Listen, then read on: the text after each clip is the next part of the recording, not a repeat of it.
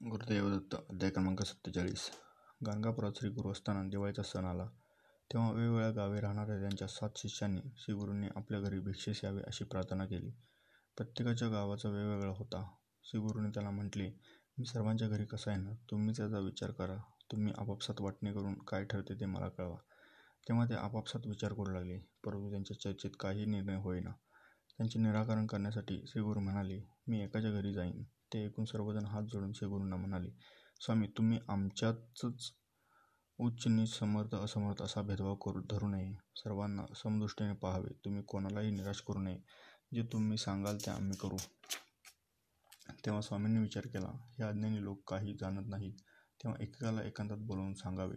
त्याप्रमाणे त्यांनी प्रत्येकाला स्वतंत्रपणे बोलावून त्याच्या कानात सांगितले, मी तुझ्या घरी येणार आहे हे कोणाला सांगू नको. आता इथून बाहेर पडलास की कोणाशीही न बोलता लगेच घरी निघून जा.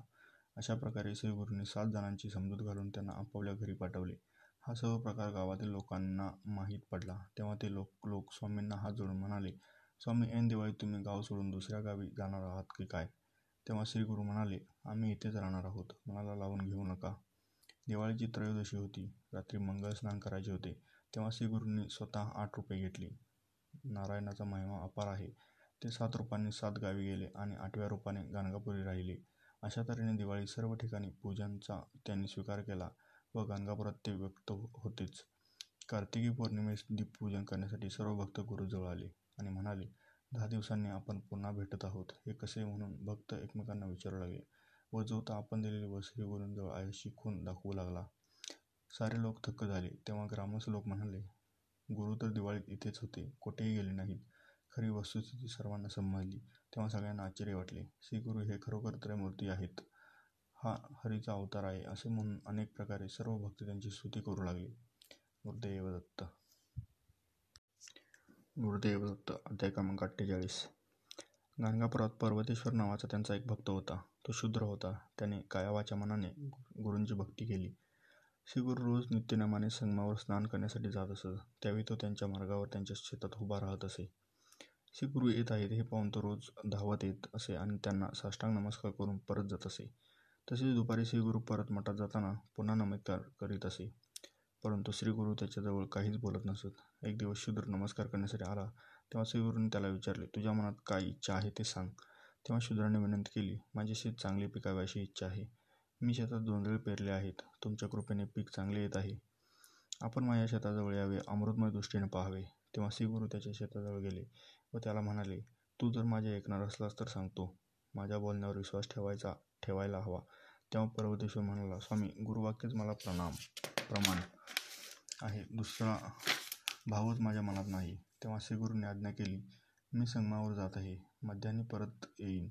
तोपर्यंत सर्व पीक कापून टाक. असे त्या शूद्राला सांगून श्रीगुरू संगमावर गेले व शूद्र मनात विचार करू लागला की गुरुवचन आपल्याला प्रमाण आहे. असा विचार मनात करून त्याने लगेच लोक जमविले व पीक कापून लागला. त्याच्या पत्नीने व मला त्याला खूप विरोध केला, पण त्याला न जुमानता त्याने सर्व पीक कापून टाकले. श्रीगुरू परत येताना तो वाटेत जाऊन उभा राहिला. त्याने श्रीगुरूंना वंदन केले व कापलेले पीक दाखविले. श्रीगुरू त्याला म्हणाले, अरे उगीच कापलेस रे, मी तुला गमंतीने सांगितले. तेव्हा तो म्हणाला, स्वामी तुमचे वाक्य मला प्रमाण, तीच मला कामधेनू. त्याची गुरुनिष्ठा पाहून श्रीगुरू म्हणाले, तुझा विश्वास असेल तर चिंता करू नकोस. तुला खूपच मोठे फळ मिळेल. पर्वतेश्वराची बायको मलेच्छोक करू लागली. आमच्या तोंडाचा घास केला असे म्हणत होती. शूद्र सर्वांना समजावून सांगत होता, माझ्या श्रीगुरूंचे वचन म्हणजे मला कामधेनू आहे. तेव्हा तुम्ही काही काळजी करू नका. आपले नुकसान होणार नाही हे मला माहीत आहे.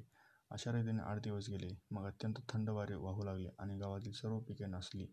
साऱ्या देशातले पीक थंडाने नष्ट झाले आणि मूळ नक्षत्रावर अचानक पाऊस पडून नाश झाला. गाव नापिकच ठरला. पण शूद्राचे पीक दसपट झाले. एकेका मुळाला अकरा अकरा फाटे फुटून खूप पीक आले. एवढे पीक आले तेव्हा लोक विलक्षण चकित झाले. देशाचा दुष्काळापासून बचाव झाला. श्रीगुरूंच्या कृपाप्रसादाची शूद्राच्या बायको मुलांना प्रचिती आली. तिने आपल्या पतीची क्षमा मागितली. नंतर त्यांनी शेतात पांडवांची पूजा केली व श्रीगुरू दर्शनासाठी गेले.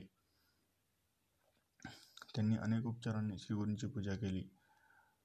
नंतर एक महिन्याचा काळ गेल्यावर अपार पीक त्यांच्या शेतात आले. सर्व गावाचे पीक हातचे गेले तेव्हा त्याने आपल्या कोठारातील अर्धे पीक गावाच्या अधिकाऱ्याला दिले.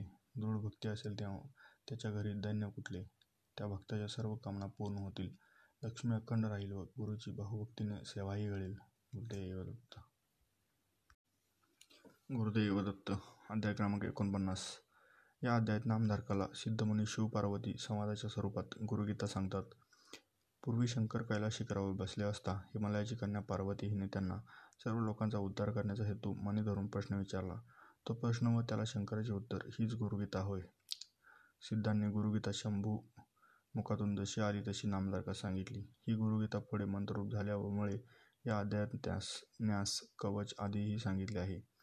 देहधारी जीव कोणत्या मार्गाने ब्रह्मरूप होईल, असा प्रश्न पार्वतीने शंकराला विचारला तेव्हा शंकराने गुरुविना ब्रह्म नगण्य, गुरुशिवाय अन्य परब्रह्म नाही, असे प्रतिज्ञेवर सांगितले.